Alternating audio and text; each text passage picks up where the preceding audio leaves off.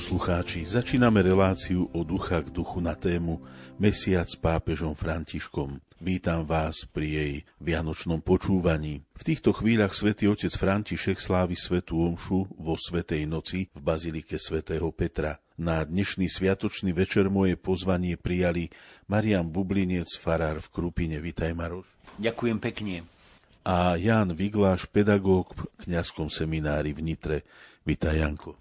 A ja ďakujem a prajem všetkým naozaj požehnaný svetý večer, ktorý teraz prežívame.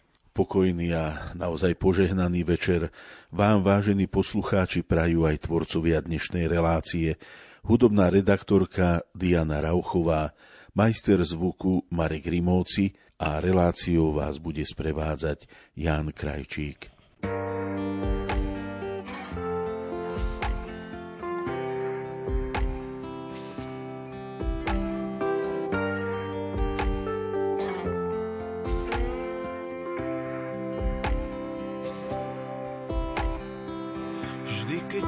Voda sype a tvrdé skaly lejú.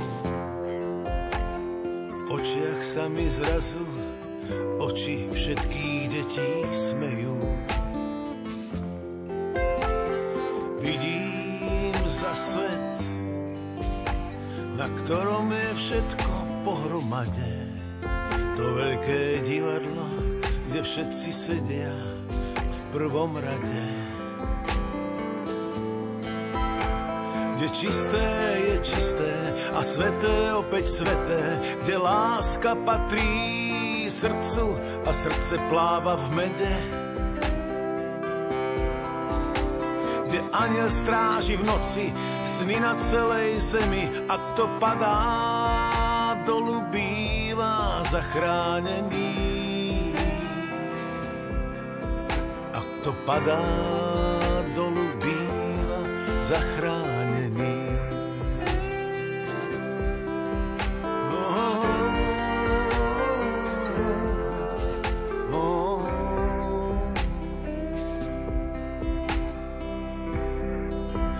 To za svet, na ktorý som prišiel, k čomu som stále ďalej a k čomu stále bližšie.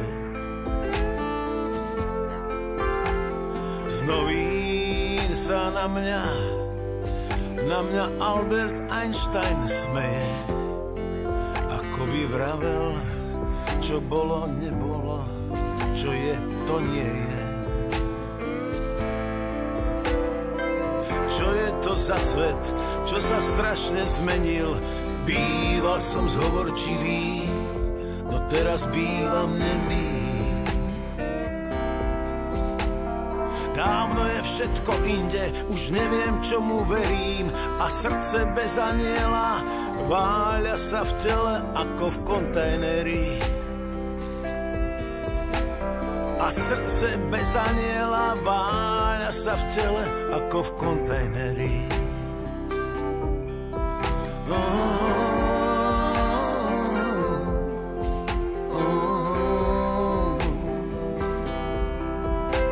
Kde čisté je čisté a sveté opäť sveté, kde aniel patrí srdcu a srdce pláva v mede. Dávno je všetko inde, už neviem, čomu verím. A srdce bez aniela Váľa sa v tele ako v kontajneri. A srdce bez aniela Váľa sa v tele ako v kontajneri. Oh, oh, oh.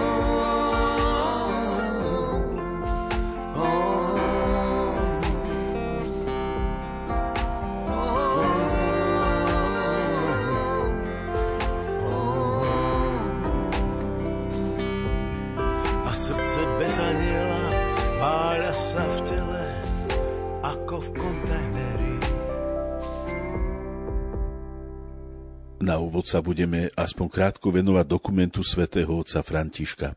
Spoločne uvažujeme nad encyklikou Fratelli Tutti, všetci bratia. Sme v tretej kapitole, prejdeme si pod kapitoly na novo predložiť sociálnu funkciu vlastníctva a práva bez hraníc. Janko, poprosím ťa už tak tradične, keby si urobil najprv krátke zhrnutie samotnej témy alebo tej tretej kapitoly, v ktorej sa nachádzame. Tá tretia kapitola, si asi naši poslucháči pamätajú, má názov Predstavovať si a tvoriť otvorený svet. Už ten samotný názov tej kapitoly je veľmi zaujímavý, pretože pápež hovorí nielen o tom, že si taký svet môžeme predstavovať, ale že ho môžeme aj vytvoriť.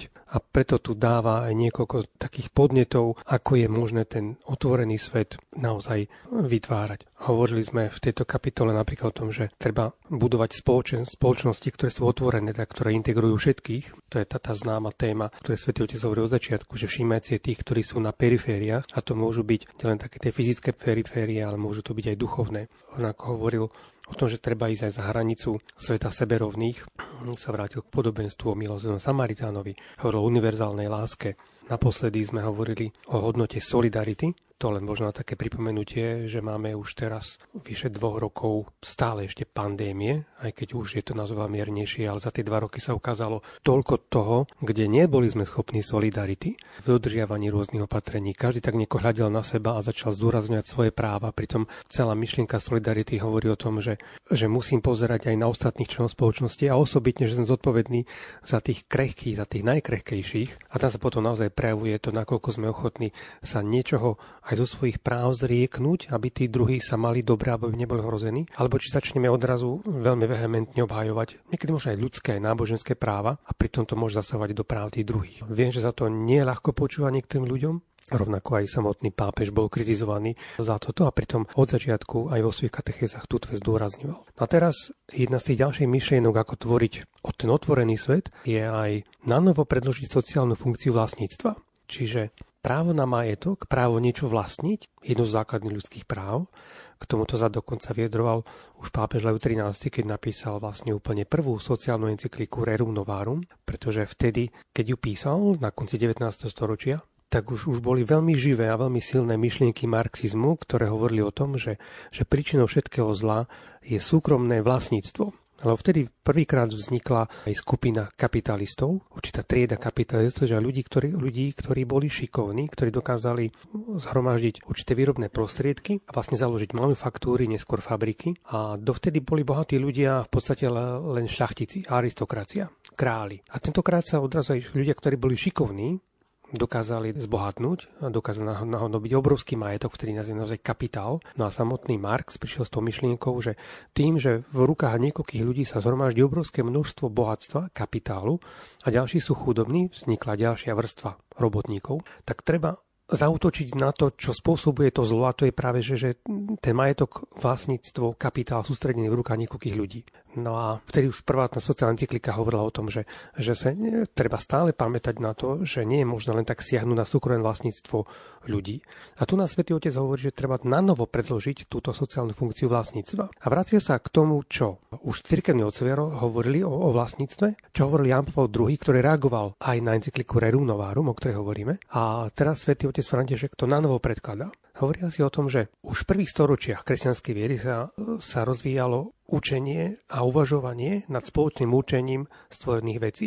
Už Jan Zatústi to hovorí asi v takýmito slovami. Či nedať chudobným čas vlastných majetkov je kradnúť od chudobných. Znamená to oberať ich vlastný život. A čo vlastníme nie je naše, ale ich. A svätý Gregor Veľký hovorí, že keď rozdávame bedárom čokoľvek, nedávame im, čo je naše, ale vrajceme im to, čo im patrí. Ty vlastne hovorí o tom, že ak má niekto nielen na, na uspokojenie svojich základných životných potrieb, ale má na, na, nad to, čo potrebuje, a niekto nemá ani tie základné veci, tak to, čo máme navyše, vlastne patrí tým, ktorí nemajú ani to základné. A odtiaľ sa vlastne rozvíjalo potom aj tá tradičná nauka o tom, že za aké okolnosti je možné siahnuť na súkromné vlastníctvo druhých. Lebo ako som spomenul, tak tá prvo, prvá sociálna encyklika Rerum Novarum hovorí o tom, že nie je možné len tak siahnuť na súkromné vlastníctvo niekoho druhého, ale vtedy, ak to súkromné vlastníctvo niekto má, má v obrovskom množstve a dokonca je, na, je nadobudnuté nespravodlivo, tak vtedy je možné aj siahnuť na to a dať tým, ktorí nemajú ani na to najzákladnejšie. Nie je možné len tak siahnuť na majetok niekoho druhého a povedať si, že ja totiž nemám toľko čo on a teda tým pádom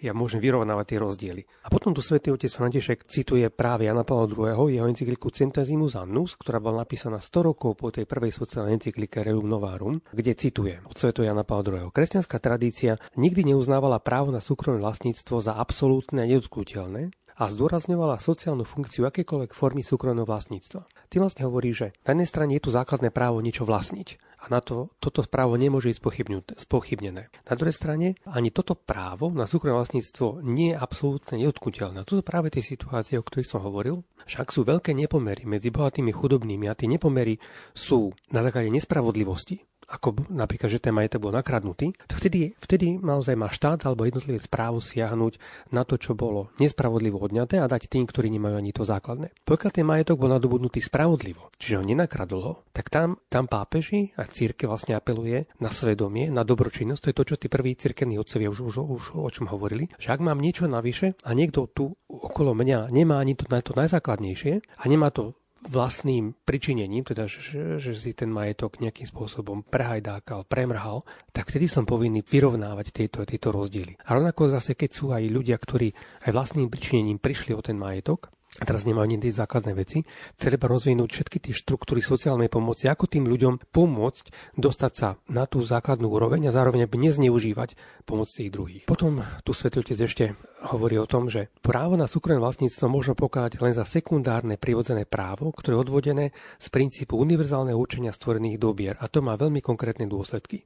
Čiže keď hovorí, že to je sekundárne prirodzené právo, tak hovorí, že to primárne, to úplne prvotné prirodzené právo spočíva v tom, že táto zem bola stvorená pre všetkých. A všetko, čo je tu, príroda, bohatstvo, rastliny, zvieratá, všetko je dané všetkým. A preto, ak niekto má viacej, než potrebuje a druhý má menej, tak preto je možné toto vyrovnať a preto to potom to právo na súkromné vlastníctvo je len sekundárne. Čiže ono, ak to, to moje právo na niečo vlastniť odporuje tomu, že ten majetok, táto zem so svojimi dobrami tu bola daná všetkým, tak sa musí podriediť práve tomu prvotnému prirodzenému právu. Povedané naozaj možno tak, také veľmi jednoducho, že táto zem naozaj bola určená pre všetkých, nemôže si ju privlastniť len niekoľko ľudí, a tu možno je dobre pripomenúť to, čo sme už asi spomínali v minulosti, že napriek tomu, že sa neraz cítime možno chudobní, nedostatočne zabezpečení, stále patríme medzi 10% asi najbohatších ľudí na svete, aj v našej krajine. Už napríklad len tým, že vieme čítať a písať a že skoro každý z nás vlastní nejaký telefón, smartfón mnohí ešte počítač, a mnohí vlastne auto, máme kde bývať, máme dôchodok, hoci povedzme, že niekto možno vás skromný, ale stále mm, je tu štát, ktorý, na to, na, ktorý nám tu zabezpečuje to veci. Máme prístup k pitnej vode a teraz keď vidíme, čo sa napríklad deje na Ukrajine, že, že stále máme teplo, hoci sme nutení mnohých šetriť aj energiami, tak stále patríme medzi 10% najbohatších ľudí na svete. Že naozaj si je množstvo ľudí, ktorí ani toto nemajú. Takže každá forma nejakej sociálnej pomoci, dobročinnosti je vlastne naplňaním tohto, čo tu Svetý Otec hovorí, ako tvoriť ten otvorený svet, ako na novo predkladať sociálnu funkciu vlastníctva. Vždy, keď sa, sa delím s niečím, čo mám, hoci len skromne, tak vlastne tvorím ten otvorený svet, o ktorom Svetý Otec tu nahovorí. Ďakujem ti, Janko. Maroš, ďalšia podkapitola má názov Práva bez hraníc. Prosím ťa, keby si nám tieto tri body, ktoré sem patria, teraz priblížil. Na jednej strane si uvedomujeme, že hranice sú dôležité a nedá sa žiť celkom bez nich. Na druhej strane je dôležité, aby tie hranice nejak nezabraňovali tomu, aby sa šírilo dobro a právo všetkých ľudí na to, aby mohli tak nejak o, normálne fungovať, ako to aj Janko pred chvíľou vysvetloval. A teda svätý Otec práve v týchto bodoch zdôrazňuje tie dôležité pravdy a tie dôležité veci, že medzníky, e, ktoré sú medzi štátmi, a teda hranice štátov, nemôžu zabrániť tomu, aby nejaká osoba mala možno menšie práva ako tí, ktorí sú za, za tou hranicou. Teda jednoducho tak povedané, že keď e, je neakceptovateľné, teda nepriateľné, aby niekto mal menej práv napríklad preto, že je žena, teda nejaká diskriminácia žien, tak takisto je nepriateľné, aby moje miesto narodenia alebo aj miesto pobytu znamenalo menšie príležitosti na dôstojný život a na taký rozvoj. Čiže nie, nemôže to byť postavené na tom, že kde som sa narodil alebo kde žijem, aj keď samozrejme, že vidíme tie ako rozdiely a tie výnimky, ale tie práva, ktoré, ktoré sú tie základné práva, tak sa majú rozvíjať a aj keď to nie je ideálne, tak si nemôžeme povedať, že je to nezmeniteľné, ale malo by, to, malo by tá ponuka byť rovnaká pre všetkých. A teda samotný rozvoj sa nesmie orientovať na tak obohacovanie niekoľkých, že v podstate asi ten najväčší problém, ktorý tak je, je že si niekto na, naozaj uzurpuje, teda si, da, si vy, zoberie nejaké právo a zo pár ľudí, ktorí to, ktorí to budú využívať, budú využívať zem, budú využívať je bohatstvo a všetci ostatní sa nejakým spôsobom na to iba budú pozerať alebo budú tým trpieť. Teda nie je možné, aby, aby teda nie je to možné, ale nie je správne, aby, aby zo pár ľudí začalo využívať veci, ktoré aj nerastné bohatstvo, prírodu a všetko a ostatní vlastne nemali k tomu prístup a ostávali nejak tak iba, iba kde si bokom. Teda eh, to zdôraznenie toho, čo už aj Janko spomínal, že všetko, čo máme, to bohatstvo, aj bohatstvo zeme, tak my, my nie sme majiteľia, my nie sme tí, ktorí sú vlastníci, ale sme v prvom rade správcovia a spravovať ten majetok správnym spôsobom je také veľmi dôležitá požiadavka. No a preto svätý Otec v tom ďalšom bode 123. tak upozorňuje a hovorí, že každý človek, ktorý prichádza na tento svet, tak dostal od Pána Boha veľmi veľké dary a Boh nás podporuje a od nás sa očakáva, aby sme všetky tie dary a schopnosti, ktoré sme dostali, aby sme ich vedeli využiť čo najväčším spôsobom. To je napríklad podobenstvo o talentoch, ktoré nám hovorí o tom, že máme jednoducho raz a rozvíjať, že človek nemá zakopať svoje dary, svoje talenty, ale máme, máme vlastne rozvíjať všetko, čo sme dostali, pretože aj tento svet je zase naplnený mnohými možnosťami. Teda ľudia, ktorí sa chceme, rozví- chceme rozvíjať svoje dary, tak zase vidíme okolo seba veľmi veľa možností a tieto možnosti máme využívať na to, aby sme práve tie dary, ktoré máme, aby sa tak naplnili tie možnosti, alebo jednoducho je Boží plán je to, že každý človek sa môže raz a môže rozvíjať a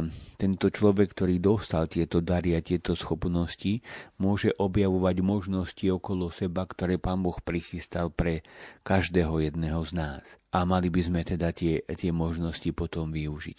To je také pozvanie asi nás všetkých aj k, k, v tom osobnom rasti, aby sme si tak aj uvedomovali, aj pripomínali, že také nejaké lamentovanie nad svetom, že ja som nič nedostal, ja som ten chudák, ktorý nič nemá, tak nie, nie je pravdivé a samozrejme, že nie je to vďačnosť voči stvoriteľovi, ktorý dal úplne všetkým nám dary a schopnosti a každému dá, a dáva aj veľmi veľa možností, len je dôležité, aby sme ich dokázali aj vidieť, aby sme sa pozreli okolo seba, že Boh má nekonečne veľa takých nových ciest, ktoré nám možno predkladá a ktoré my môžeme objavovať, ale samozrejme, ak ich objavovať chceme, pretože ak nie, tak, tak si môžeme zatvoriť oči aj pred tými novými cestami a stále teda plakať a lamentovať nad tým, že tie nové cesty tu nie sú, hoci samozrejme, že oni sú tu teda vlastne všetko to, čo, a každý ten rozvoj má byť určený na to, aby sa prekonávala bieda, preto aby sa vytvárali rozličné pracovné príležitosti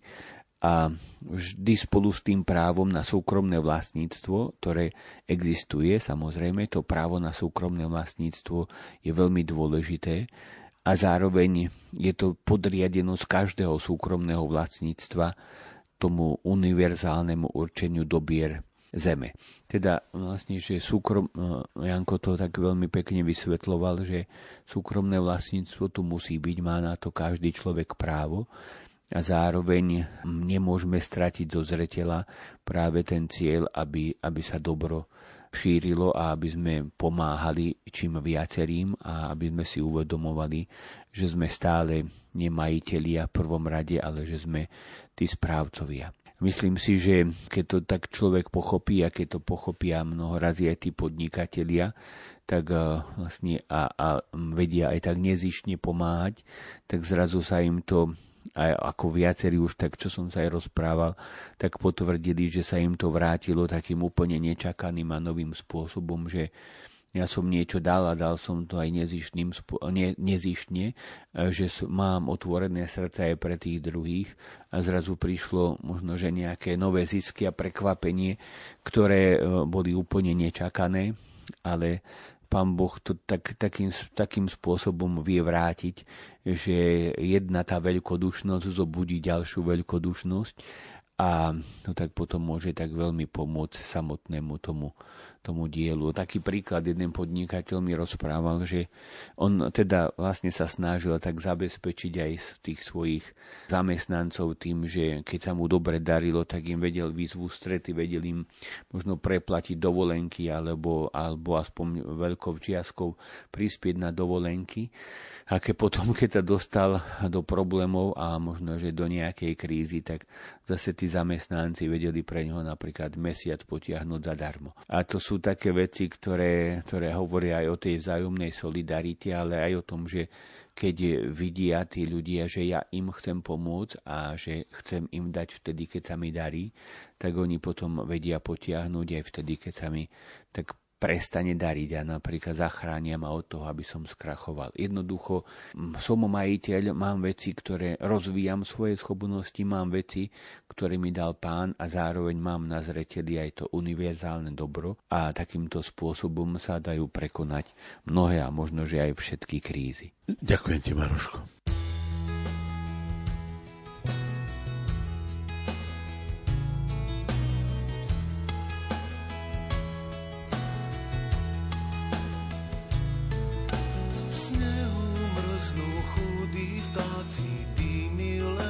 S komínou, zafúľaní snehuliaci idú k nám s novinou.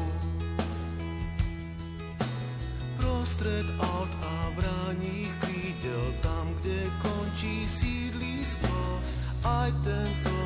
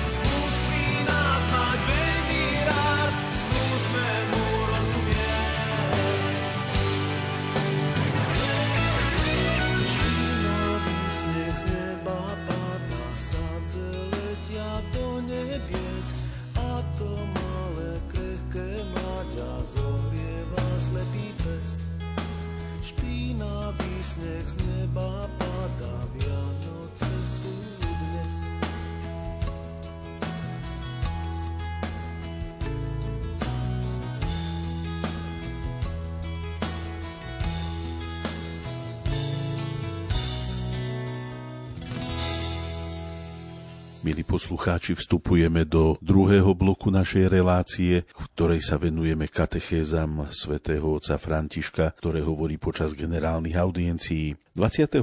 novembra svätý otec pokračoval v katechézach o duchovnom rozlišovaní. Témou tejto katechézy je útecha. Janko, dávam ti slovo, aby si nám túto tému o úteche priblížil. Keďže to cyklus katechézy o rozlišovaní, tak eh, Svetý Otec hovorí o tom, čo človek prežíva. On sa tomu venuje dneska aj psychológia, aby sme vedeli rozlišovať svoje emócie. A doteraz hovoril Svetý Otec najmä o neúteche. V tejto katecheze chce hovoriť o úteche, aj z takého nielen toho psychologického, ale najmä z toho duchovného aspektu. Hovorí, že, že útecha je na rozdiel od neútechy, ktorú v tom duchovnom zmysle môžeme nazvať temnotou duše, tak útecha je potom svetlo duše. Je to niečo, čo nie je úplne samozrejme, pretože to vôbec neznamená len nejaké nadšenie, nejaký optimizmus, o tom Svetý Otec bude ešte v závere katechezy hovoriť, ale hovorí o tom, že útecha je vlastne hlboká skúsenosť vnútornej radosti, ktorá umožňuje vidieť Božiu prítomnosť vo všetkých veciach. Čiže najmä tá útecha je spojená s nejakou vnútornou radosťou, čiže nie len nejaký taký optimizmus, pozitívne naladenie, ale hlboká skúsenosť vnútornej radosti. Človek odrazu dokáže vidieť, ako Boh riadi tento svet, ako je prítomný vo stvorených veci, ako je prítomný v ľuďoch, v udalostiach. Takáto útecha posunie vieru a nádej a zároveň aj schopnosť konať dobro. Čiže človek, ktorý naozaj prežíva vnútornú radosť, tak je schopný konať dobro, nezdáva sa ani tvárov v tvár ťažkostiam, dokáže zažívať pokoj, ktorý je silnejší než skúška. To vnútorné hnutie, Takáto útecha, hovorí svätý Otec a cituje tu svätú Ignáca z Loyoli, že nie je nápadná, ale práve naopak, že je jemná, delikátna. Je ako kvapka vody, ktorá vniká do špongie. Človek sa vtedy cíti zahrnutý Božou prítomnosťou. Je to dokonca taký spôsob, ktorý vždy rešpektuje jeho vlastnú slobodu. Čiže keď aj Boh človeka niečím zaplaví, akože zaplaví to, to vnútornou útechou alebo tým pokojom, tak človek sa, sa stále cíti slobodný. Vie, že, že, že môže voči Bohu dokonca použiť aj, aj to hrozné nie, ktorým Boha odmietne. Práve dneska večer, keď prežívame naozaj Vianoce, prežívame narodenie spasiteľa, tak aj celý advent sme mali možnosť prežívať trošku to ako, ako, ako Mária, Božia matka, prežívala takúto vnútornú techu napriek všetkým skúškám, ktoré to jej áno čo dala Bohu, znamenalo. Že to neznamenalo hneď, že odrazu bola uchránená od mnohých ťažkostí alebo dilem, veď napríklad nevedela, ako Jozef zareaguje na to, keď sa dozvie, že čaká dieťa. Ale bola natoľko preniknutá no Božou útechou, že, že v takejto situácii dokázala zložiť magnifikat, ten je nádherný chválospev, dokázala aj slúžiť Alžbete, dokázala sa v pokoj vrátiť, dokázala čeliť všetkému tomu aj určitej neistote, pretože aniel, ktorý je oznáme, že stane matkou, tak potom odišiel, on zostala akoby sama v trochu údzovkách s celým tajomstvom, ale to, tá Božia utecha ju dokázala takto preniknúť. A pritom stále sme si vedomi toho, že Pán Boh nepozbavil Máriu slobody. Ona napriek tomu všetkému, čím bola zahrnutá, stále mala slobodu Bohu povedať aj nie. A v tom je tá aj veľkosť, že ona Bohu to nie nepovedala a vďaka tomu my dnes nielen, že prežívame Vianoce, ale, prež- ale stále čerpáme z tohto áno, ktoré Mária Bohu povedala. Svetuje sveto katechéze, cituje viacerých svetých, napríklad najprv svätého Augustína, ktorý, keď sa o svoju matku, svetou Monikou rozpráva o kráse väčšného života, tak zakúša podobnú vnútornú radosť. Alebo svätý František z Assisi, to je veľmi známe v jeho situácii, z jeho života, keď on dokázal znášať aj také situácie, ktoré je normálne veľmi ťažké znášať. Napríklad kontakt s, s, s malomocnými, alebo keď zažil odmietnutie. A dokonca on hovorí, že toto je tá práva utecha, keď sa dokážeme radovať aj v situáciách, ktoré normálne človeka vedú, vyvedú z miery, alebo ho, ho dokonca vedú k hnevu, k znechuteniu o svetom Ignácovi svätý Otec to hovorí, že je to ten pokoj, ktorý v sebe s bázňou pozoroval práve svätý Ignác, keď čítal životy svetých, vtedy, keď skončil s tým veľkým zranením a to bolo jedno z prvých znamení, ktoré si on všimol, že čítal životopisy svetých, pocitoval útechu a tá útecha v ňom pretrvávala aj dlhšie. Hovorí o svetej Štajnovej, ktorá po svojom obrátení prežívala akoby zrazu nový život, ktorý v nej kúsok po kúsku začínal prekypovať a posúval ju k uskutočňovaniu nových vecí. Ďalej pápež František hovorí v tejto katechéze, že útecha je predovšetkým o nádeji, teda siaha do budúcnosti, umožnená podniknúť iniciatívy, ktoré sme dovtedy odkladali alebo na ktoré sme ani ale nepomysleli, alebo sme ani nemali odvahu. Porovn- také ďalšie porovnanie, ktoré Svetotec robí, hovorí o tom, že v čase útechy, keď ju zakusujeme, dostávame chuť robiť mnoho dobra. A naopak, vtedy, keď prežívame neútechu, tak máme chuť sa uzavrieť do seba a nerobiť nič. Čiže útecha nás dokáže posúvať vpred, do služby druhým, do služby spoločnosti, ľuďom, a zároveň tá duchovná útecha nie je niečo programovateľné, Čiže to sa nedá ani naprogramovať, ani si to nejako vydrankať. Jednoducho toto je dár Ducha Svetého. A takýto dar potom umožňuje dôvernosť s Bohom. Ďalší svetí, ktorých tu svetotec spomína, tak je napríklad ešte sveta Tereska e, z Lízie od dieťa Ježiša, ktorá ešte keď mala len 14 rokov, tak bola v Ríme na návšteve Bazilike svätého Kríža z Jeruzalema a tam zrazu pocitila takú, takú tú snahu, tú túžbu dotknúť sa klinca, ktorý sa tam uctieva. A neskôr to opisuje, že, že, že bola som až príliš smelá, ale vníma, že to bola odvaha, ktorá bola nesená láskou a dôverou, Čiže to, to nebolo ako len taká jej trúfalosť, ale práve naopak, že si dokázala si to spätne e, identifikovať, že to pán e, do nej vložil a zároveň pán videl až na dno jej srdca, že ten jej úmysel bol čistý. Jedným zo znakov takéto útechy je teda aj spontánnosť, ktorá nás vedie konať tak, ako by sme boli deti. Práve tá Tereska, ktorá má 14 rokov, nám poskytuje nádherný opis tej duchovnej útechy. Že človek pociťuje voči Bohu nehu, ktorá ho robí odvážnym. S takúto to odvahu dokázala vtedy požiadať priamo pápeža o povolenie vstúpiť do Karmelu, hoci bola ešte príliš mladá. No a v závere katechézy svätý ešte upozorňuje na to, aby sme vedeli rozlišovať útechu, ktorá je od Boha, od falošných útech.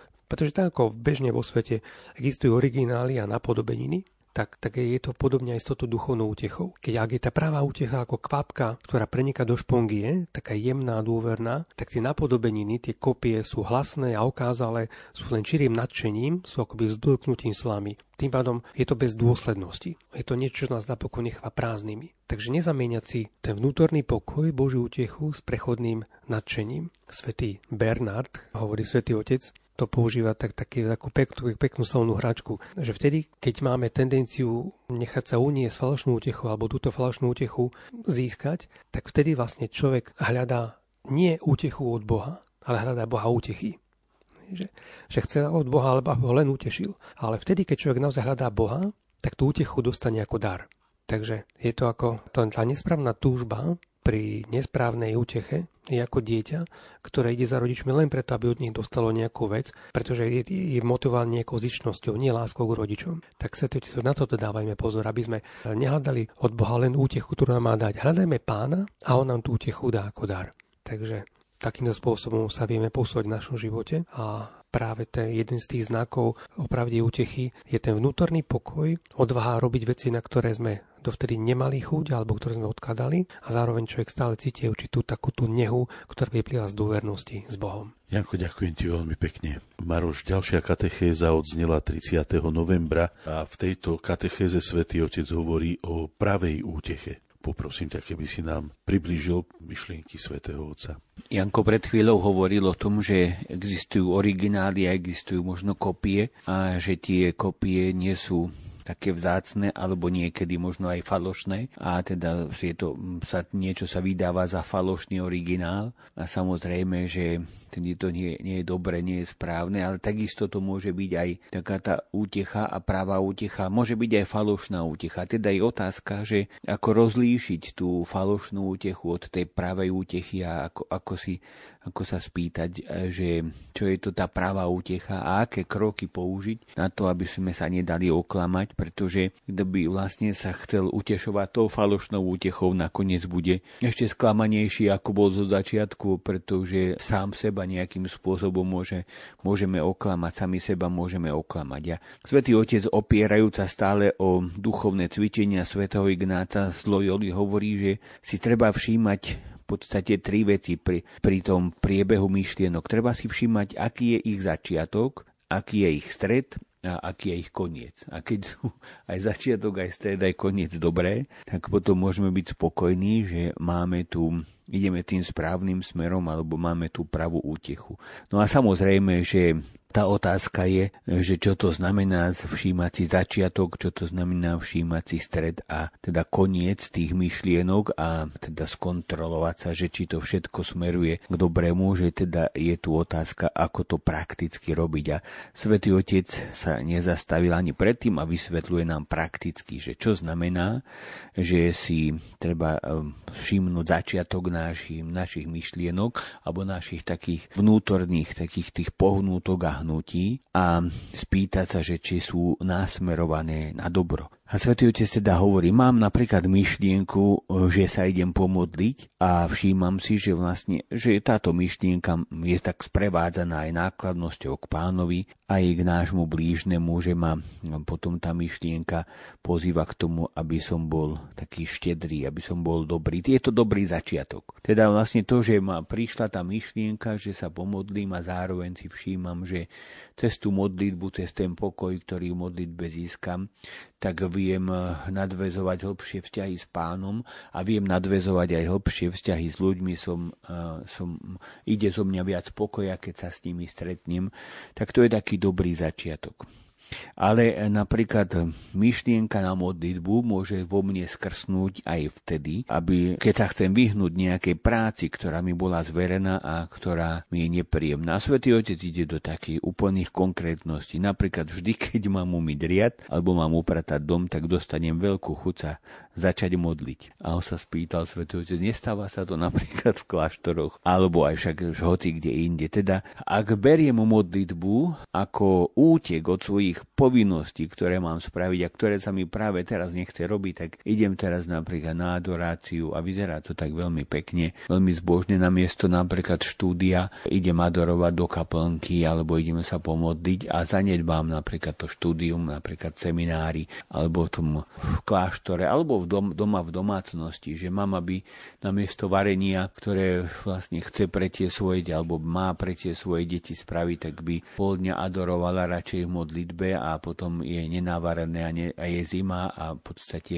nie čo veľmi jesť, tak takáto myšlienka na modlitbu je je, nie je správna, nie je dobrá, teda nie, ten začiatok nie je dobrý. Je, že je to také vysvetľovanie, možno praktické a rukolapné, ale je to tak veľmi dobre. Potom je tu ten stred, teda vlastne, ak je myšlienka na modlitbu dobrá, správna, ak ma pozbudzuje, ak tam idem načerpať cíl, tak potom je ďalšia taká otázka, že či v tej modlitbe, keď som sa tak už začal modliť, či v tej modlitbe nesklznem k tomu, čo, o čom sa hovorí napríklad v tom podobenstve o farizejovi a mýtníkovi. Teda vlastne možno, že ten farizej, ktorý sa išiel modliť, mal veľmi dobrý úmysel, že sa idem pomodliť do toho chrámu, ale v strede tej modlitby alebo počas tej modlitby si uvedomil, že je lepší ako ten mýtnik, ktorý stojí za mnou a začal ďakovať Bohu, že nie som ako napríklad tento tu za mnou, ktorý je nepodarený a ja som ten, ten vydarený. Teda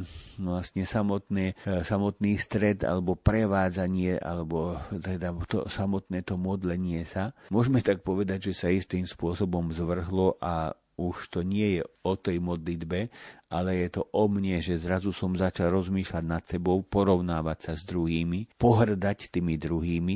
V podstate sa moje srdce naplnilo pohrdaním, kyslou náladou, hovorí svätý Otec, a je to istým spôsobom ako moje slabé miesto, cez ktoré vstúpil zlý duch do môjho srdca. Počas možno, že toho, že som robil dobrú vec a že zo začiatku to tak vyzeralo pekne, ale ten v tom strede ma to tak nejak ovládlo sám seba. Ja som, zapanil som som sa, sa samým sebou a stál som nie pred Bohom svojim, ale stál som pred svoj, adoroval som seba samého tým nesprávnym spôsobom. Čiže to je vlastne ten stred. A potom je tu, možno, že ten začiatok je dobrý, aj ten stred je dobrý, ale potom ten záver alebo ten koniec toho všetkého môže vyznieť na, tak, že ja som sa, Pane, modlil aj začiatok, aj stred, ktorá teda samotná tá činnosť, tá modlitba bola požehnaná, ale v závere ma napadlo, že ja som ten, ktorý mám ešte vykonať nejaké veľké veci, napríklad na tejto zemi mám spraviť veľké veľké dielo, bezo mňa to nepôjde a ja som ten, bez ktorého sa to nepohne.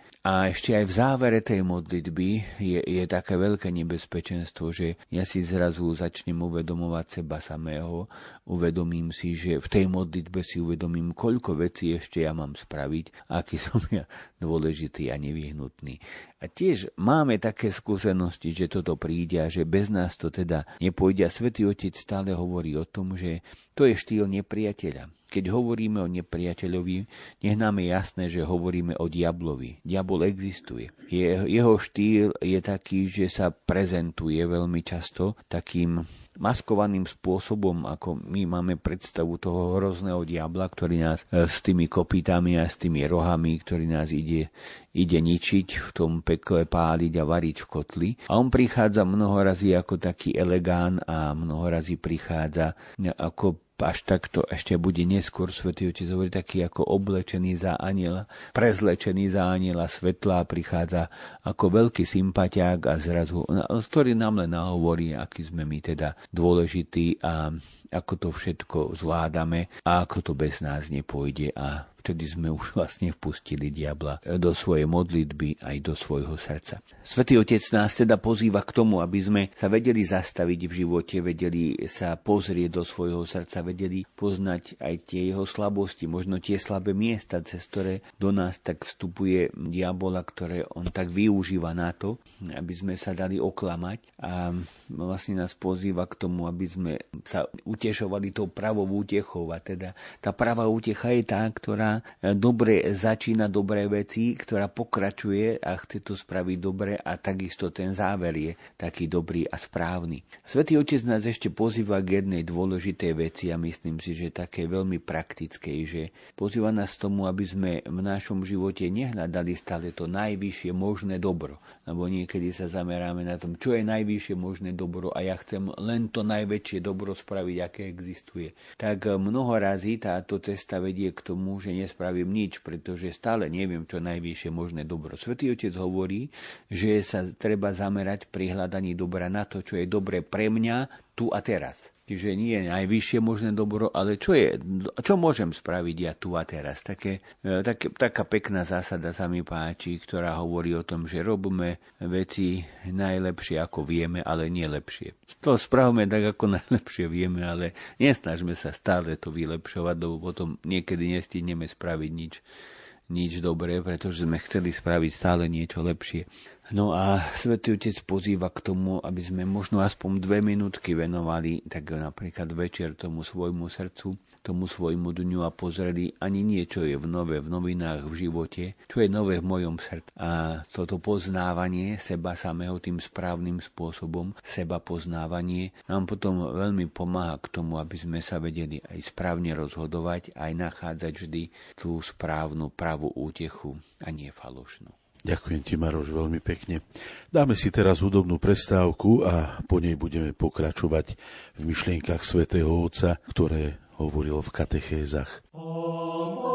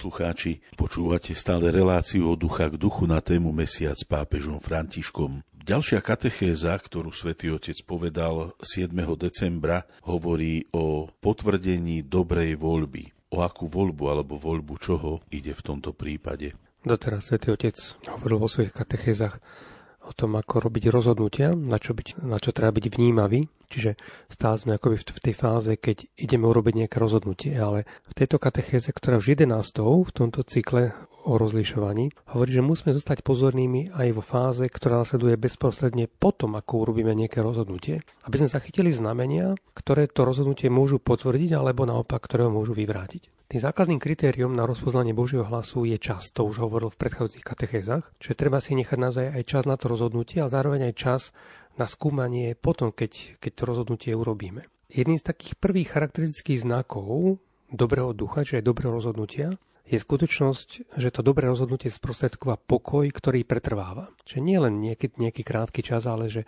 že človek stále na, zotrvá v nejakom pokoji, nadobúda takú tú istotu, že urobil som, urobil som správne. Ako jeden príklad hovorí napríklad to, že, že ak sa rozhodnem venovať modlitbe po hodinu navyše, než zvyčajne robievam, a následne si vedomím, že lepšie prežívam jednotlivé chvíle dňa. Ja som pokojnejší, menej úzkostlivý, dokonca vzťahy s niektorými problematickými ľuďmi mi idú ľahšie, tak sú tu dôležité znaky, ktoré hovoria v prospech toho, že sme urobili správne rozhodnutie. Ak sa napríklad niekto urobí ako rozhodne venovať čas navyše modlitbe, ale stále to v ňom, v ňom zbudzuje nepokoj, potom veci nestíha, prípadne mu iní vyčítajú, že, že zanedbáva potrebné veci, tak to je znakom toho, že neurobil správne rozhodnutie. Čiže že niekedy sa môžeme rozhodnúť aj pre objektívne dobré veci a nemusí to byť správnym rozhodnutím. A preto svetotec hovorí aj o tých aspektoch, ktoré sprevádzajú nejaké to rozhodnutie. Čiže jedno, ktoré teda spomenú, je, že je to pokoj, ktorý pretrváva. Potom ďalšie také aspekty sú tie, že že si spätne uvedomujem, že dané rozhodnutie, ktoré som urobil, sa neurodilo z nejakého strachu alebo nátlaku, ale z vďačnosti za prijaté dobro. Čiže si zrazu človek uvedomil, že Boh ho ničím zahrnul a sa rozhodol nejako odpovedať na tú lásku, ktorú mu Boh prejavil, čiže urobiť niečo, niečo z vďačnosti. Ďalším takým aspektom a potvrdením toho, že sme urobili správne rozhodnutie, je vedomie, že sa cítime byť na svojom mieste v živote. Na to použil taký príklad, že veľa ľudí už pozná Rím, najmä námestie Sv. Petra, tú známu Berniniho kolonádu, ktorá má takú elipsu a mnohí aj turisti, keď tam prichádzajú pútnici, tak sa zastavia na tých dvoch miestach, ktoré sú ohniskami týchto elips a keď sa na ne človek postaví, tak vidí všetky stĺpy tej Berniniho kolonády dokonale zarovnané. Toto je také prirovnanie toho, že keď človek sa cíti odrazu vo svojom živote, na, že sa cíti na svojom mieste, všetko je také usporiadané, že sa tomu začína rozumieť, dáva mu to zmysel, tak to je jedno z tých potvrdení toho, že sme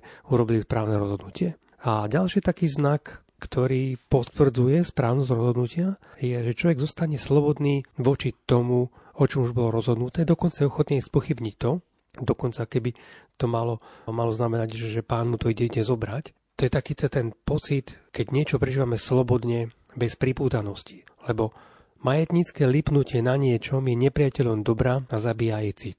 Dokonca hovorí, že prípady domáceho násilia, o ktorých sa neraz už dneska doko hovorí, tak sú takmer vždy dôsledkom nároku, že niekto si chce vlastniť aj citovú náklonnosť toho druhého. Že ide na tento majetnícky, násilnícky, psychologicky manipuluje toho druhého, jednoducho nevie sa zmieriť s tým, že by ten človek odrazu mohol byť vo, vo vzťahu k nemu slobodný. A preto potom v, druhej časti tejto katechézy hovorí o tom, že milovať môžeme len v slobode. Pán nás stvoril slobodných a stvoril nás slobodných práve preto, aby sme mu dokázali, aby sme mu ukázali milovať. No a, a v, tom, v tejto slobode mu môžeme povedať aj nie. A vtedy, keď, keď si človek uvedomí, že náš život, všetky dejiny, celé dejiny, ktoré tu sú, tak sú v Božích rukách, tak človek môže prežívať to, čo Biblia nazýva bázňou pred Bohom. Či to je nábožná úcta pred ním. Nie strach z Boha, že by sme boli z neho vystrašení, ale úctu ako nevyhnutnú podmienku prijatia daru múdrosti. A preto Svetotec sa zakončil tú katechézu, že však si uvedomíme túto skutočnosť, tak to je základ takého správneho rozhodovania. Že dáva nám to istotu aj vo veciach, ktoré nemôžeme ovplyvniť alebo predvídať, ako je zdravie, budúcnosť, naši blízky, naše plány. Toľkokrát sa mnoho ľudí naozaj bojí o to, čo bude v budúcnosti. Teraz, napriek tomu, že prežívame sviatky, tak, tak veľa ľudí sa bojí toho, čo bude v novom roku. Či nebude dražoba, či nepríde chudoba, či tá vojna sa napríklad nepreniesie aj ďalej. Ale keď pozeráme na Jozefa s Máriou a s malým Ježišom, ktorí sú dneska v tej, tej scéne narodenia, tak môžeme práve na týchto veľkých postavách, pre nás najdrahších, vnímať tú správnosť rozhodnutia, ktorú robili aj svätý Jozef a aj pána Mária. Že dokázali byť slobodní voči Bohu, dokázali prijať zmenu svojich plánov, že mali asi určitú predstavu inú aj Jozef z Mári o to, ako bude ten ich spoločný život vyzerať.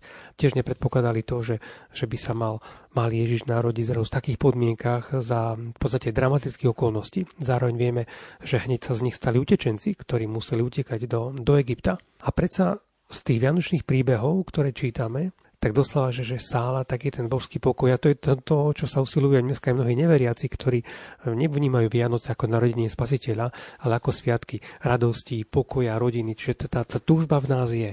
No a táto katecheza tiež hovorí o tom, že, že vtedy, keď človek dokáže takto svoju dôveru vkladať pána celého sveta, teda aj vo veciach, ktoré nemôžeme ovplyvňovať predvídať, tak vtedy je to podvedením toho, že sme robili správne rozhodnutie a o toto asi treba aj v tento, aj tento svetý večer prosiť. Janko, ďakujem ti za približenie týchto myšlienok svätého Otca. 12. časť cyklu katechéz o rozlišovaní má názov Bdelosť. Svetý Otec e, túto katechézu predniesol 14. decembra a bude zároveň aj poslednou katechézou, ktorej dnes večer budeme venovať pozornosť.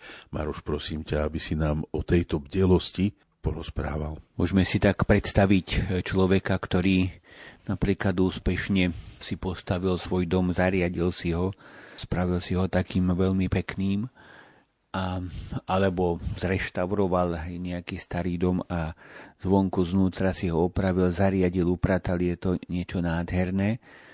A ten človek sa už tak uspokojí sám so sebou a prestane dávať pozor na to, aby mu tam napríklad neprišli nejakí zlodeji, a možno, že sa tam dostanú a možno, že mu to znútra rozhádžu, pokazia, po prípade aj niečo ukradnú, tak takisto je to s našim srdcom, ktoré si dáme do poriadku a upraceme všetko, ale potom zrazu, ako nám hovorí aj podobenstvo, na pán Ježiš nám to sám porozprával, že, e, že ten zlý sa neuspokojí s tým, že ja už teraz tam nemôžem bývať, ale na, vráti sa, nájde ten dom vymetený, vyzdobený a možno, že sám už nevládze, ale zavolá si ďalších zlých na pomoc a potom vojdu a ostanú tam bývať a stav toho človeka, alebo teda toho srdca toho domu je ešte horší, ako bol predtým, alebo tam vošlo viac tých zlých duchov. A toto podobenstvo, aj vlastne samotné, aj audiencia, ktorú Svetý Otec nám predniesol, tak práve hovorí o tej bdelosti, že keď aj je niečo v poriadku a všetko je upratané, neznamená to, že by sme už nemali bdieť, ale naopak máme stále dávať pozor, pretože kazič, teda ten, ten zlý sa stále trápi tým, že, že nám je dobré a že je to teda všetko poupratované. A on, on ostal neúspešný a on sa neuspokojí s tým, že ja som neúspel a chce, chce, aby, chce uspieť. A teda e, Pán Ježiš nás nielen tu v tomto podobenstve, ale veľmi často vyzýva v Evangeliách, aby sme mali bedra opásané, lampy zažaté, aby sme tak bdeli a dávali pozor, očakávali svojho pána, keď príde a zaklope. Takže tá bdelosť alebo tá ostražitosť je veľmi dôležitá a hlavne vtedy, keď sme si tak začíname si byť príliš istí sami sebou, teda svojimi silami, svojim poriadkom, svojim pokojom, usporiadaním, keď Svetý Otec hovorí, všetko ide ako po masle, keď máme vietor v plachtách, každá vec je na svojom mieste, ako má byť, dom je uprataný, je aj vyzdobený, nie iba uprataný, je aj veľmi pekný, je vymetený. Je to úplne v tom najväčšom poriadku a človek tak môže sám seba tak tak uspokojiť, tak učiť číkať. A otázka je, ktorú Svetý Otec tak veľmi zaujímavo kladie, že keď sa ten zlý duch vráti a nájde ten dom vymetený a vyzdobený, uprataný, otázka je, že kde je pán domu? Kde sa vlastne ten pán domu stratil. Jedna vec je, že môže tak, mohol tak odísť preč z toho svojho domu a nechať ho vlastne taký prázdny. Druhá vec je, že možno, že si lahol spať, ale to v podstate výsledok je ten istý, keď človek spí a je taký uspatý sám sebou a tým, že som tak spokojný sám so sebou, tak je to presne tak, ako keby som tam nebol. Čiže na to, aby sme ustrážili svoje vlastné srdce, je veľmi dobré aby, a dôležité, aby sme, aby sme boli doma, aby sme boli vo svojom srdci a aby sme ho stále, stále teda tak strážili a stále tak čakali na príchod ženícha, na príchod pána. A jedno je isté, hovorí svätý Otec, že je tu taká nedobrá hrdosť, ktorá toto zapríčinuje, namýšľanie si vlastnej správnosti. Dokonca si tak nejak prežívame, že sme skvelí. Máme všetko v poriadku predtým som, keď si tak povieme, áno, predtým som bol zlý, no obrátil som sa a teraz je to všetko v poriadku, prebývam v pokoji. A práve takéto seba uspokojovanie je veľmi nebezpečné a otvára dvere tomu diablovi, ktorý prichádza. A ako je možné, že si pán domu nevšimne, že ten zlý prichádza? Svetý otec hovorí, odpovedá, že pretože démon vie byť veľmi zdvorilý, on nemusí dvere vy, vykopnúť, vyraziť, nemusí robiť veľa kríku a možno, že príde slušne za klope. My povieme v poriadku, poď ďalej. To klopanie je vlastne to, že, že nám hovorí, že práve to, že aký si, aký si šikovný, aký si skvelý, aký si dobrý, to je už vlastne to klopanie toho zlého. A my s ním súhlasíme a to, to je otvorenie dverí a pozvanie dnu. Poď, poď dnu, poď. Je to a Svetý Otec hovorí o tom, že treba dať pozor na týchto diablíkov, na týchto zlých duchov, ktorí prichádzajú veľmi zdvorilo, prichádzajú po našom, prichádzajú po, vstupujú po našom, aby odišli potom po svojom. Teda človek spraví chybu, vpustí takýchto diablíkov do svojho srdca a potom oni začnú sa tam už inak správať a možno, že narastie tá naša, to naše sebavedomie, naša pícha, ktorá je veľmi nebezpečná. Ešte je tu aj ďalšie nebezpečenstvo a to je práve to, že keď aj na toto dávame pozor, tak ten zlý prichádza nie iba ako zdvorilo, ale niekedy je prezlečený, ako sme to už aj spomínali, za aniela dobrého aniela, za aniela svetla. Diabol sa vie preoblieť za aniela svetla, vstúpi so zdvorilými rečami, presvedčí ťa a nakoniec je to horšie, než to bolo na začiatku. Treba teda byť stále obozretný. Svetý Otec zakončil túto audienciu takou otázkou, že keby som sa dnes opýtal každého z nás, aj seba samého, čo sa odohráva v tvojom srdci. Možno, že nebudeme schopní povedať všetko. Povieme jednu alebo dve veci nie však všetko. Bdieť nad srdcom je dôležitým znakom múdrosti a je predovšetkým znakom pokory, že máme strach padnúť. A práve pokora je zlatou cestou kresťanského života. Že to najdôležitejšie je nedať sa chytiť na tú píchu, že ja som ten poriadny, ja som to všetko zvládol, ale stále ostať v pokore srdca a pokorné srdce to stále bdie a toho sa aj diabol bojí. Maroš, ďakujem ti veľmi pekne. Dáme si hudobnú prestávku a po nej sa budeme venovať ešte homiliám svätého Otca.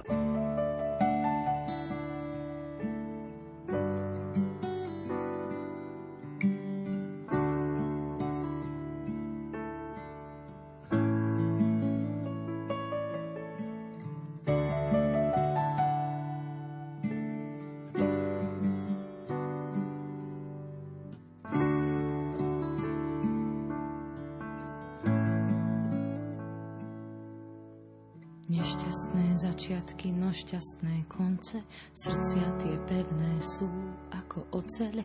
Dokáže byť v nich teplo aj zima, dokážu vidieť, cítiť a vnímať, dokáže byť v nich ráno aj večer, preto len miluj a nehreš, človeče.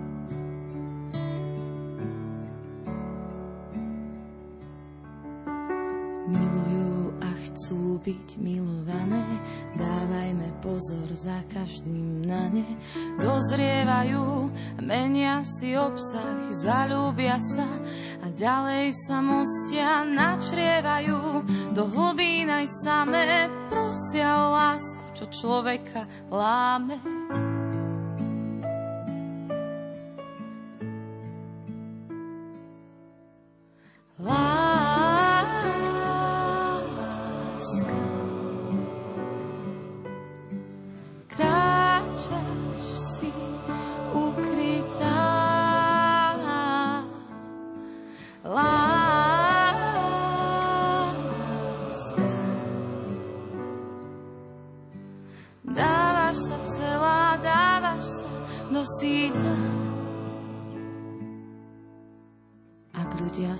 Strážia svojich srdc chrámy, zavládne všade len pokoj samý. Všetko sa dá a k tomu nebráni. Múr, ktorý stávajú naše rany. Láska buď so mnou, láska buď s nami. Ak som dnes padla, nový deň daj mi.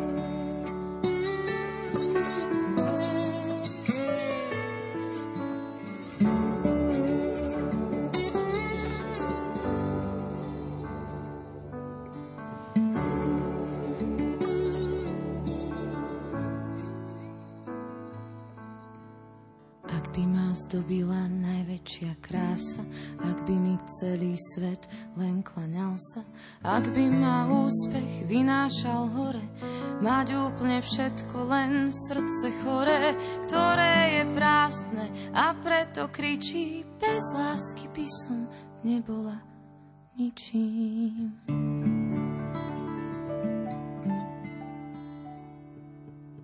Milí poslucháči, ešte veľmi stručne sa zastavíme pri myšlienkach z dvoch homílí. Prvá odznela na slávnosť Krista kráľa. Janko, poprosím ťa. Táto homilia odznela nielen na Sviato Krista kráľa, ale bolo to aj mimo Ríma, bolo to v katedrále na nebozate Panny Mári v Asti, čo je región Piemont, odkiaľ ako to svetec povedal homílii, jeho otec kedysi emigroval do Argentíny, čiže on tam prišiel sa tak trošku vrátiť ku svojim koreňom a zároveň toto homíliou nám pripomenul, aby sme sa vrátili aj ku koreňom viery, keďže bolo to posledná nedele liturgického roka, roka C a mali sme pred očami Ježiša Krista kráľa na kríži, taký ako veľký paradox, tak toto bol, to bola prvá myšlienka, ktorú Svetý Otec v tejto homílii povedal. Že my keď počujeme kráľ, tak Prirodzene sa nám vybaví silný muž sediaci na tróne, so vzácnými insígniami, so žezlom v rukách, s prsteňmi na, na prstoch, prednáša slávnostné slova a tu vidíme úplne pravý opak. Nie je niekoho na vznešenom tróne, ale práve naopak na niekoho, kto vysí na popravisku. Boh, ktorý mocná rozadil z trónov, teraz koná ako sluha, ktorého mocný dali na kríž. Ostobený len klincami a trním, zbavený všetkého, avšak stále bohatý na lásku.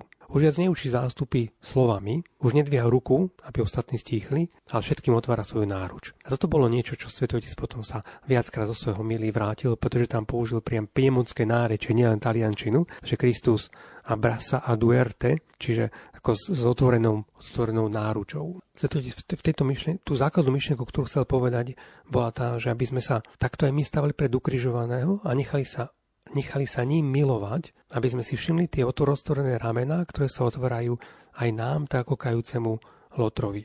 Potom Svetotec hovorí, že keď hľadíme na Krista, hľadíme na Kalváriu, tak tam máme možnosť vidieť, že dve cesty. Pretože pred Ježišom sú, sú ľudia dvoch ciest. Sú tí, ktorí sú divákmi a tí, ktorí sa zapoja.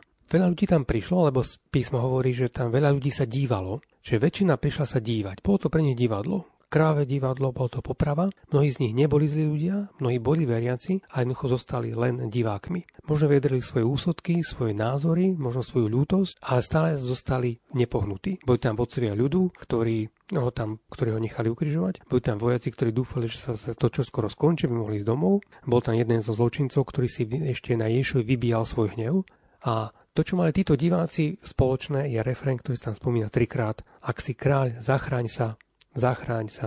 Čiže to bolo také nákazlivé, že, že to bola doslova priam smrtiaca nákaza ľahostajnosti, že ostatní všetci len toto opakovali, ale nikto z nich nevykročil k Ježišovi. Na druhej strane je tam bola však aj blahodárna vlna dobra, nielen táto vlna zvedavosti, a tu reprezentuje práve ten kajúci lotor. E, ostatní sa z pána smejú, on sa mu prihovára, oslovujú ho menom Ježišu. Ostatní sa na ňo, na ňo vylievajú zlosť a svoj hnev, on vyznáva svoje chyby. Keď ostatní hovoria zachrán sa, on sa modlí Ježiš, spomeň si na mňa. Takže toto je naozaj krásna modlitba.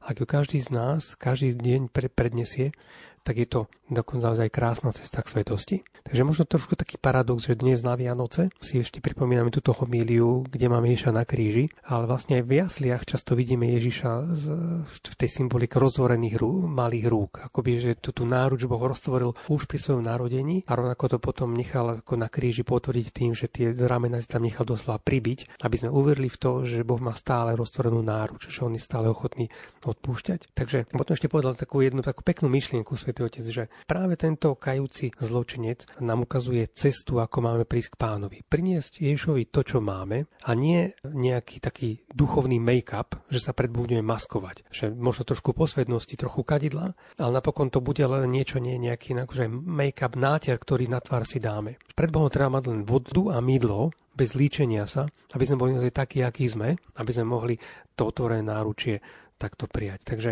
vlastne nielen na tú nedelu Krista kráľa, keď Ježiš je už pribitý na, krí, na kríž a mal to rozstrojené náručie, ale možno aj dnes, keď mnohí pozerajú na Betlehem a malého Ježiša s otvoreným náručím, tak sa nás pán pýta ústami Sv. Otca, že či sa rozhodneme byť divákmi, alebo sa zapojíme. Takže aby tieto Vianoce boli naozaj takým zapojením sa do toho Božieho plánu spásy, ktorý sa nám dneska tým krásnym sviatkom takto otvoril. Janko, veľmi pekne ti ďakujem Maroš, teba poprosím, keby si nám priblížil stručne myšlienky z homílie, ktorú svätý Otec povedal na sviatok Guadalupskej Pany Márie. Svetý Otec tu hovoril o tom, že je veľmi dôležité uvedomiť si napriek tomu, že vo svete prežívame to, čo prežívame a že ten horizont môže byť ešte hrvozostrastnejší ako je, tak napriek tomu je tu Boh, ktorý riadí tento svet so svojou nehou, so svojou prozreteľnou láskou a ktorý v pravom čase posiela nám pozbudenia a impulzia.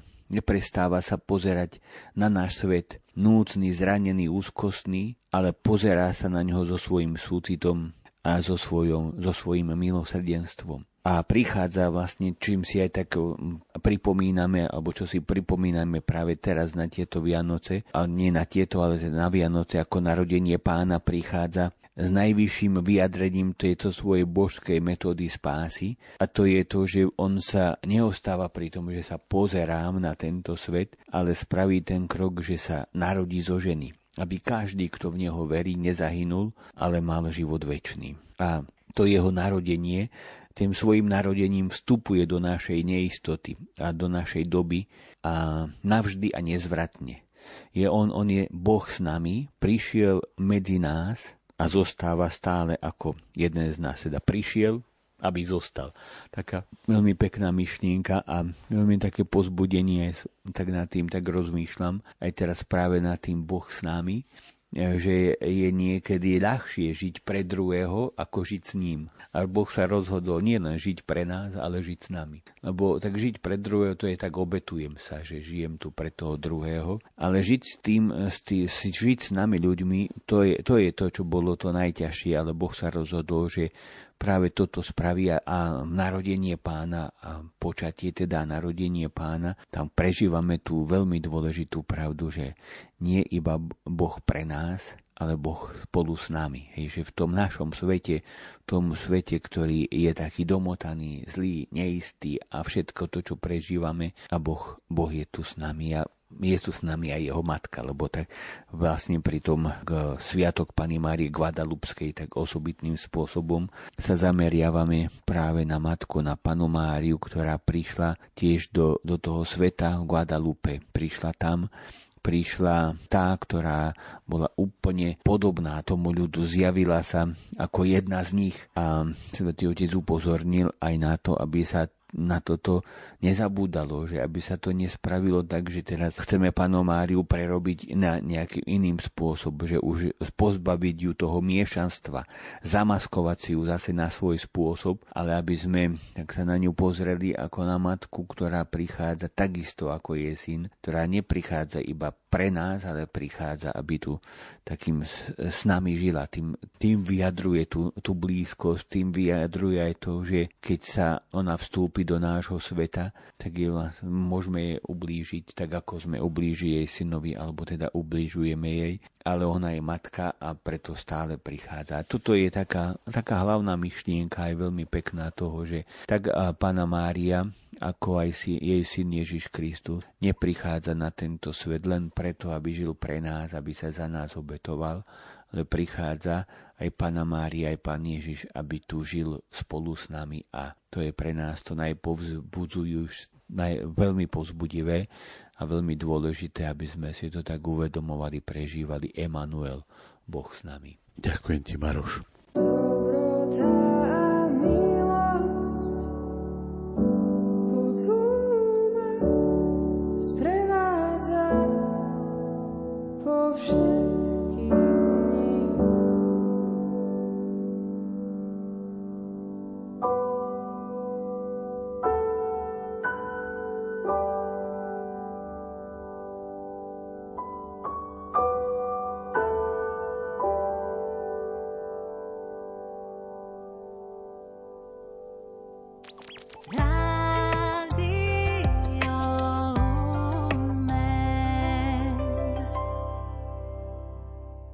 Milí priatelia, sme v závere našej relácie od ducha k duchu na tému Mesiac s pápežom Františkom. Do vašej pozornosti dávam ešte kalendára liturgických slávení pápeža Františka vo Vianočnom období. Zajtra v deň slávnosti narodenia pána Svetý Otec na poludnie udelí požehnanie Urbi et Orbi mestu a svetu.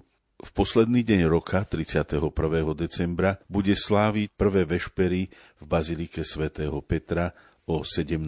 hodine. V závere týchto vešpier bude aj slávnostné Tedeum ako poďakovanie za skončený rok. Prvý deň nového kalendárneho roka pripadne na nedelu, okrem toho, že 1. január je slávnosťou Pany Márie Bohorodičky, je v poradí už 56. svetovým dňom pokoja. Svetý Otec bude v tento deň celebrovať svetú omšu o 10. hodine vo Vatikánskej bazilike. Na slávnu zjavenia pána 6. januára bude svätý Otec sláviť svetú omšu v Bazilike svätého Petra takisto o 10. hodine a na sviatok Krstu Krista Pána, ktorý bude v nedeľu 8. januára, pápež František opäť pokrstí viacero detí zamestnancov Vatikánu pri Svetej Omši o 9.30 o pol desiatej v Sixtínskej kaplnke. No a teraz by som rád poďakoval mojim hostom, mojim spolubratom Marianovi Bublincovi a Jánovi Vyglašovi za ich čas a myšlienky, s ktorými sa s nami podelili a ešte na záver ich krátky pozdrav pre vás. Ja si tak uvedomujem, že nič, čo si možno pána Mária so svetým Jozefom tak plánovali, nakoniec nebolo podľa ich predstav. Plánovali si to, že pán Ježiš sa asi narodí doma v Nazarete, ale museli ísť do Betlehema, lebo bolo ščítanie ľudu iste si plánovali a mali predstavu, že ich tam niekto príjme, ale ich nikto neprijal a preto museli ísť do jaskynia, teda do maštale a tam sa narodil Ježiš Kristus. Plánovali si, že sa vrátia naspäť do Nazareta, kde bude pán Ježiš vyrastať, ale museli utekať do Egypta. Teda nič sa nestalo podľa toho, ako, ako si to predstavovali, ale najdôležitejšie bolo to, že boli spolu. Keď Jozef vstáva, vždy berie Ježiša a jeho matku Máriu a všade ide s nimi a naplnili svojou láskou aj tie neplánované aj veci, aj tie zmeny. Takže ja tak nad tým premýšľam a prajem všetkým to, aby sa naplnili všetky pekné predstavy a všetky tie pekné očakávania, ktoré máme, aby boli požehnané, aby sa naplnili. Ale keby sa náhodou nenaplnili a keby sa to pomenilo, tak aby sme pamätali na to, že je dôležité mať so sebou Jozefa Ježiša, jeho matku Máriu, mať so sebou tú pravú lásku a tá doplní všetko to, čo možno bude chýbať tomu, čo sme si my tak nasnívali a možno, že to bude tak ešte krajšie. Ja zase by som k tomu chcel doplniť len toľko, že pre mnohých sú Vianoce, ak nie reálne, tak sme v túžbe sviatkami naozaj takej radosti, pohody, možno romantiky. Ale pritom tie prvé Vianoce vôbec nebola žiadna idylka, žiadna romantika. A tá nešťastná vojna na Ukrajine, ktorá vypukla v februári tohto roku, tak len zrazu nám tak veľmi silno a aktuálne pripomenula, koľko vecí v Evangeliu sa na to hodí. Napríklad, keď Jozef z Máriu museli utekať pred násilím do Egypta, my sme tu mali tisíce utečencov v našej krajine. Teraz doteraz tu máme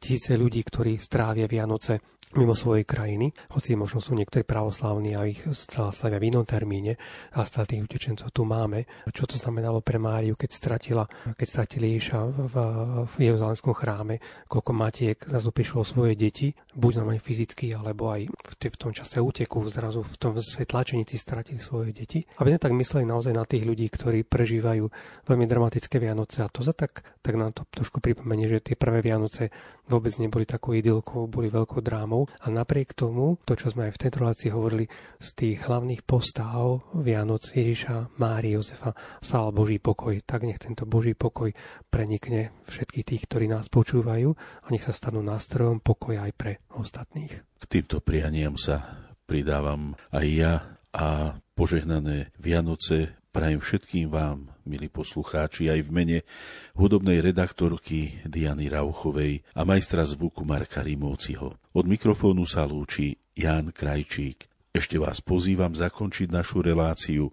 požehnaním svätého otca Františka. Benedicat vos omnipotens Deus, Pater et Filius et Spiritus Sancti. Amen.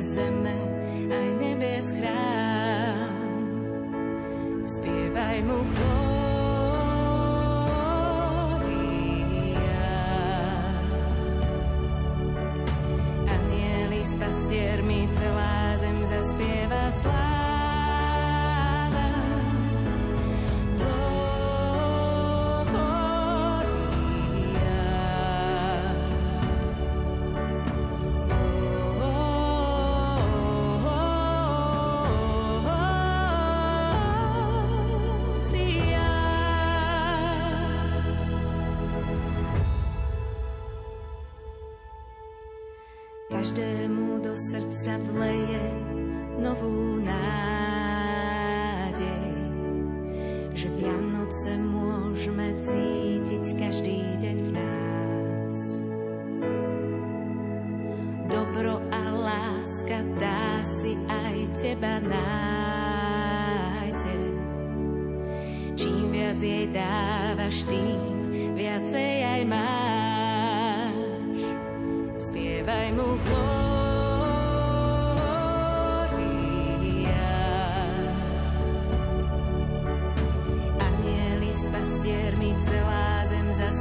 Christ like.